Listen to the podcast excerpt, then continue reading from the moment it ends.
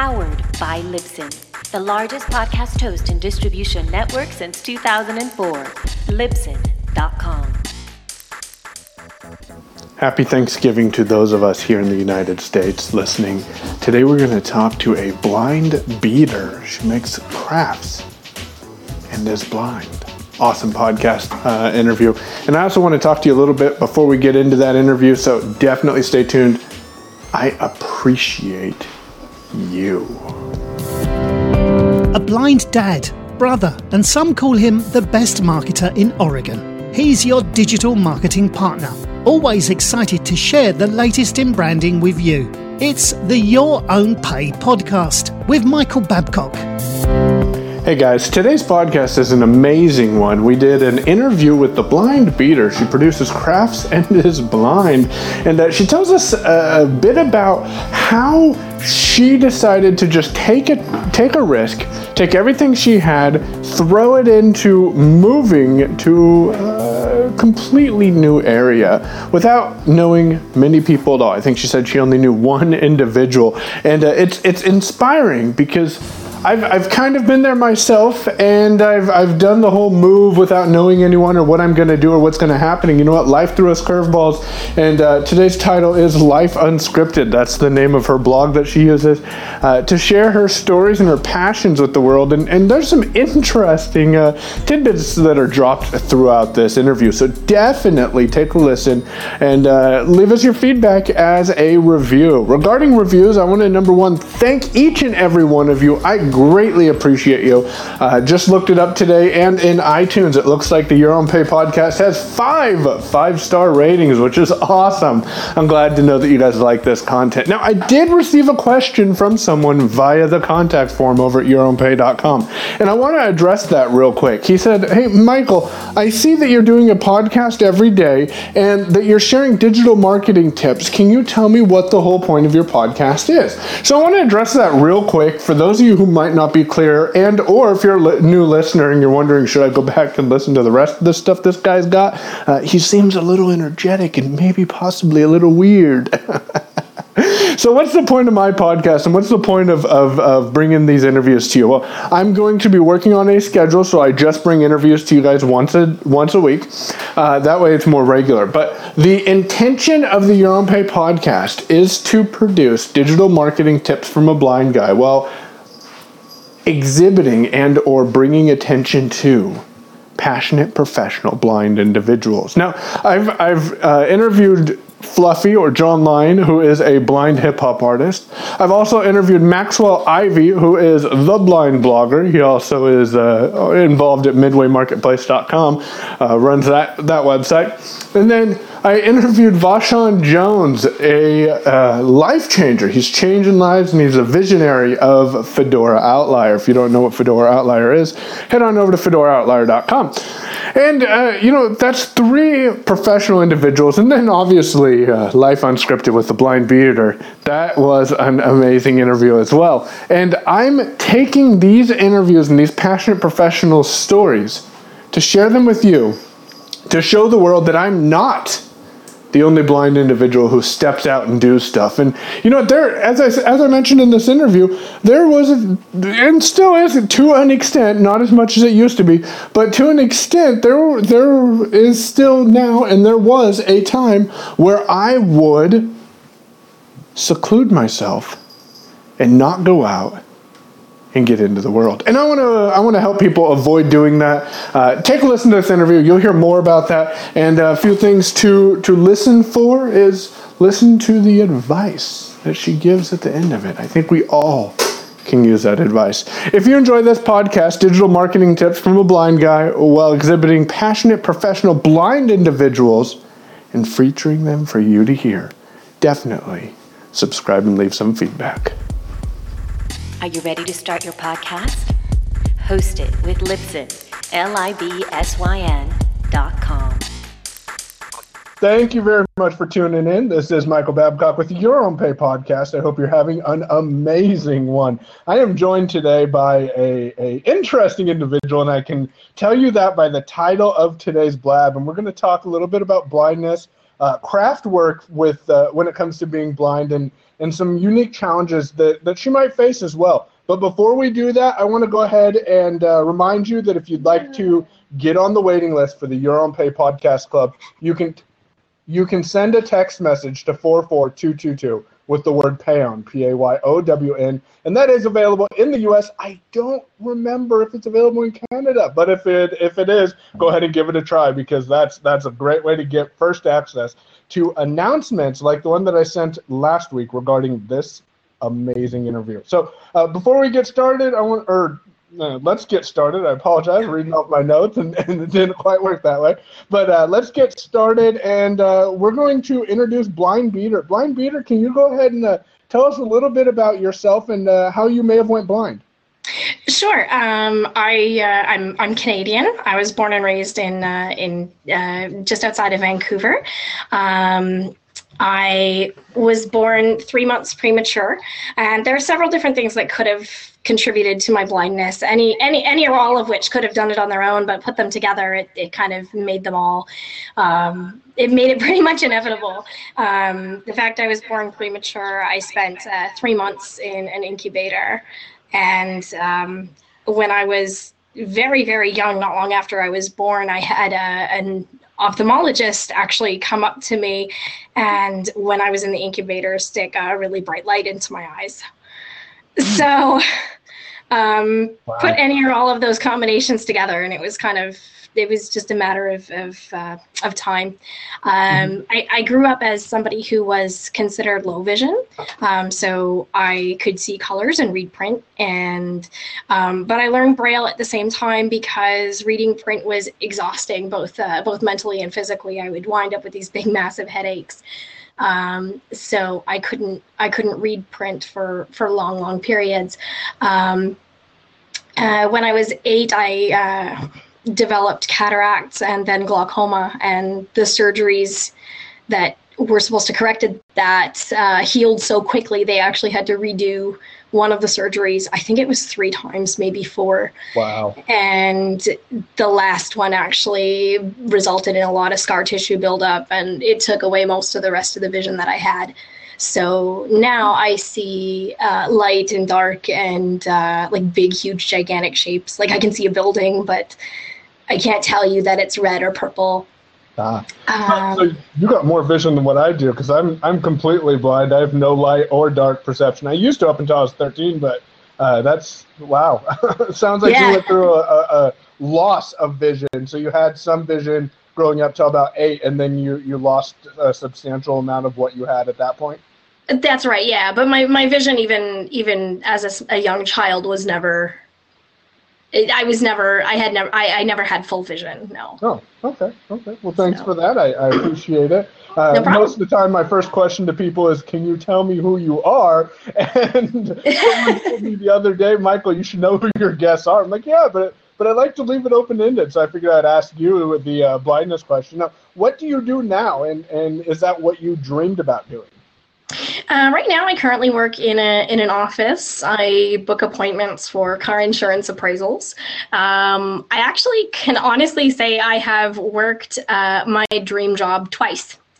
Awesome. Um, I had uh, one job where I uh, worked for a, a, well-known volunteer organization, and uh, I handled a lot of the paperwork and the um, making sure everybody had what they needed. Um, towards the end of my working there, I started um, doing training on the new online system they brought uh, out, and I discovered I really, really liked it, um, doing that training and troubleshooting. Um, but I left that job because um, the system was buggy. Um, and when it got to the point where the people you were trying to help were saying that this is the most buggy, inefficient system ever, and you're biting your tongue so hard not to agree with them, it was time to get out. Yeah, um, yeah. But uh, about two years ago, I got a job as a uh, help desk technician for a um, uh, company that makes software solutions for oil and gas companies. And you can probably guess where that went. Um, um, I did blog about um, basically being summarily let go mm-hmm. uh, about six months ago. And uh, so now I am where I'm at now. And it's. Um, okay. Well, I, I appreciate hearing that. That's you know the the working for someone else always comes with that that those unique challenges of the platform not being accessible that you do your primary work on or paperwork not being in an alternative format or, or just any challenges that, that someone might face when it comes to doing his or her job with no vision and so I, I greatly understand where you're coming from. I had some of those unique uh, challenges myself and some some previous employers. So uh, yeah, the funny the funny thing is, I mean, if if you're running into situations where things are inaccessible, you can try and make suggestions for how to make them better. Mm-hmm. But when you run into a, situ- a situation where programs just don't work, mm-hmm. like actually, literally, legitimately don't work, and nobody's willing to listen to you, um, that's tough. Yeah, that's that's a, almost a totally other ballgame, especially when they can't be scripted or or there's no way of getting access to someone to try to script them. Yes, it, it is very well, difficult. It's, it's less a matter of, of accessibility than it is of general mechanics. Mm. If, if a software program is buggy and clunky for all end users, then it's if you're the one using it and telling people how to make it better, and they're just basically say, going, "No, this just." Go ahead. Sorry. No, that's okay. Um, but yeah, I mean, when you get told that you know this is just the way it works, and you're just going to have to deal with it, then it just sort of gets to a point where it's like, no. Yeah, no, no, I'm not. I'm not going to deal with it. It's too much. I'm just the peon using it eight hours a day, five days a week. I know nothing. No, no, not at all. so. so, on to on to your your craft crafts and whatnot. Blind beater, where did that come from? Um, honestly, I needed a Gmail address. It, uh, it sort of came about um, when I got a new Android phone.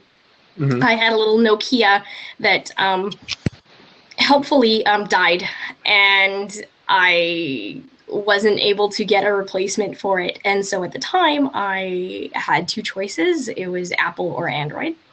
And I really didn't want to go the way of the touchscreen, so I looked at Androids. And um, when you sign up with Android, you have to have a Gmail address, and I didn't. And I'm like, well, let's just make one up. and it just sort of came about because um, I'd recently gotten back into making um, making uh, jewelry designs with beads, and it just sort of stuck. Oh, okay. So is is your bead jewelry? Is that something you do as a hobby, or? Yeah, it's a hobby. Okay. Um, and, and I did my first official craft fair uh, two days ago, three days ago. Oh, congratulations! Thank you. It was it was a lot of fun actually. Um, started small. Uh, it was a it was a community fair, uh, craft fair. So I had a table, and uh, made some connections and sold some pieces, and it was it was a good experience. So awesome! It's all about the relationships. I like to tell people that the relationships. Oh, it is. So, what what type of, of jewelry do you make? Um, so I do um, bracelets, necklaces, um, earrings, and I've actually started doing rings as well. Um, they're a little bit more clunky and finicky, and there's a lot more swearing involved. Um, but uh, but yeah, so I do um, basically if it's a generally common jewelry item, I make it. I like trying different things in different styles, and some things work and some things don't, and some things make me take them apart and cry. well, hey, it, it, you're experimenting and, and seeing what works best for you and what turns out, and uh, being able to, to not give up when your experiments don't work out gives a lot of uh, uh, gives a lot of detail about your character for sure. So thank you. Yeah, I, I, went to your blog. I was doing a little bit of perusing and researching, and as we were tweeting about the last week or the week before, uh, I was just going to call this "Life Unscripted" because I really like that tagline on your blog. So I got to ask thank how you. how you came about saying "Life Unscripted." Is are you all over the place?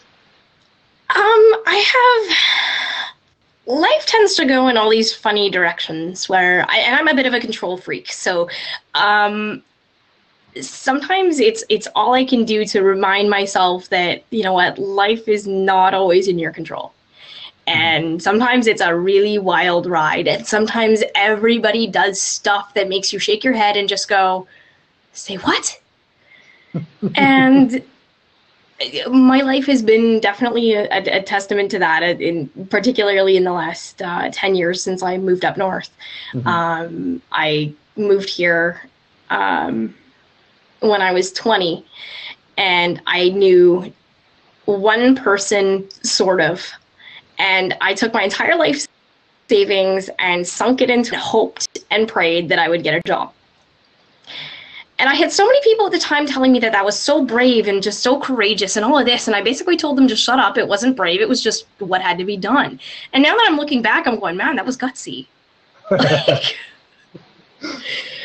but if you think about things like that at the time, if you think something is scary or like really terrifying, then you're never going to do it. Mm-hmm. So it's it's in some ways I'm a total control freak and it, it drives people around me nuts. And I um, I, th- I think life unscripted is sort of my own little way of reminding myself that life goes in all these different directions and you don't always plan. And sometimes they're really awesome and sometimes they suck. And mm-hmm. that's okay. that's okay because life goes on. So life goes on. There's always so, more pages to a script, so Exactly, and, and, and it just keeps turning. And if your part of the, the script ends, there's still more that just keeps going. I've, yep. I've learned that when my mother passed, that, that you know what, she was a big part of our script, but our script still has to keep going on. That's for sure. Exactly. So, what would you say? I, I like to bring this question up. In in in most cases, I'm talking with people who who are doing their passions, like uh, uh, you know, running their own business or or are working and passionate about what they do. So you can go and answer this in any term, whether that be with beading or or with the paperwork you're doing now, or just in life general. But what would you say your biggest challenge is that you face on a daily basis? I think a lot of it is the perceptions of what I can and can't do, and it's it's very pervasive because I, I think some of it has a lot to do with the fact that I'm a fairly um, small female, and I'm by no means a feminist at all. Um, not that there's anything wrong with feminism, but that's just not the way I roll, and that's okay. Um, I don't want any angry hate mail about how much I hate feminists because I don't. Um, so, um, but I, I do think there is a, a, certain um, expectations of what a blind woman is able to accomplish. Um, and what we can do and what you know and, and I, I don't know. I just i think the the biggest challenge has been the perception of what i can do whether that's in you know in traveling or you know moving house or you know holding down the fort when my husband went away for you know several weeks at a stretch mm-hmm. uh, you know or getting a job. Like this just the, the perception is just everywhere yeah, yeah I, I, I, like that perception of what you can or can't do. That's that's a good one. Um, Thank you. So thanks for sharing that. Now uh, I've just got one more question for you, and that question is, uh, what piece of advice would you give someone who might decide that you know he's he's he or she's completely blind, and they might decide, hey, I want to move to the other end of the country, or I want to jump out of my comfort zone because you did that ten years ago what piece of advice would you give them if you were talking to them about that? Oh, in some ways, I would actually say have a plan. Like have have an exit door. Have your have a have a deadline. I, I do sincerely apologize. Apparently, the audio recording of that got cut off with the end of her answer. So I, I want to uh, give a clear, sincere apologies about that. And uh, as as she stated, I'm going to go ahead and drop a video of this, and hopefully the video has the entire podcast uh, interview and not just where it cut off there. Uh, gotta love technology. But uh, as she said, in some cases, have a plan. Have a plan uh, to to figure out what you need need to do in order to make things happen. And uh, I, I, like the example that she gave in that unfortunately you didn't get to hear. You know, set yourself a time frame. If things don't work out, then try something new after that time frame. Her her example she gave was that she gave herself six months to make things happen. If things didn't happen within six months, then she was going to move back home and uh, go back on with her life.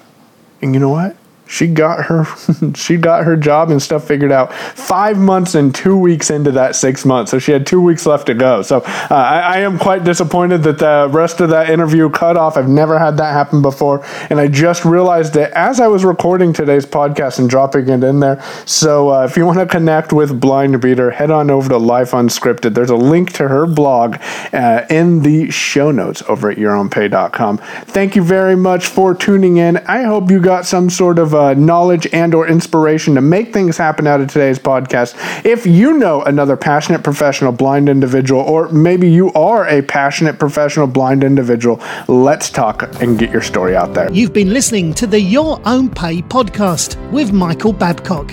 Follow on Periscope and Twitter at PayOwn. Remember to visit our website for show notes and to leave feedback at yourownpay.com.